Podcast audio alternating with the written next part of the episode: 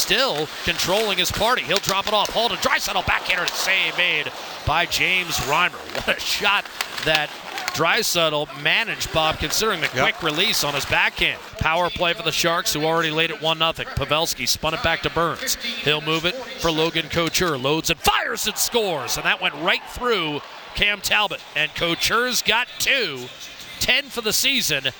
And the Sharks just need 10 seconds to score on their power play. It's 2 0 San Jose. Out to the point, ripped there by Burns on net. Save Talbot. Rebound Thornton, left half. Thought about a shot, kicked it back to Martin. His drive deflected in.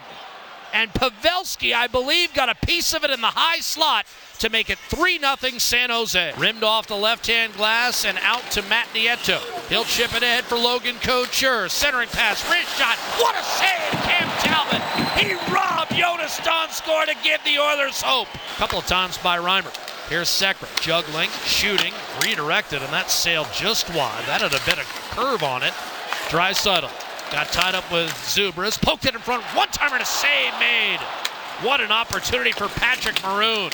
And Reimer stoned him cold, but ultimately kicked it out to Ward, and it's a two on one with Patrick Marleau. Ward left circle, dishes. Marleau shoots, glove save, Talbot, and another beauty with the leather for Cam Talbot. Spectacular work. 3 0, and Polak steps out of the box as Yakupov gained the line for Edmonton. Puts the brakes on and then threw a pass into open space. Darnell Nurse did well to hold the zone initially, and now he's going to start pummeling Roman Polak for that hit on Hendricks and land a couple of chopping right hands, and now an inside uppercut flattens Roman Polak.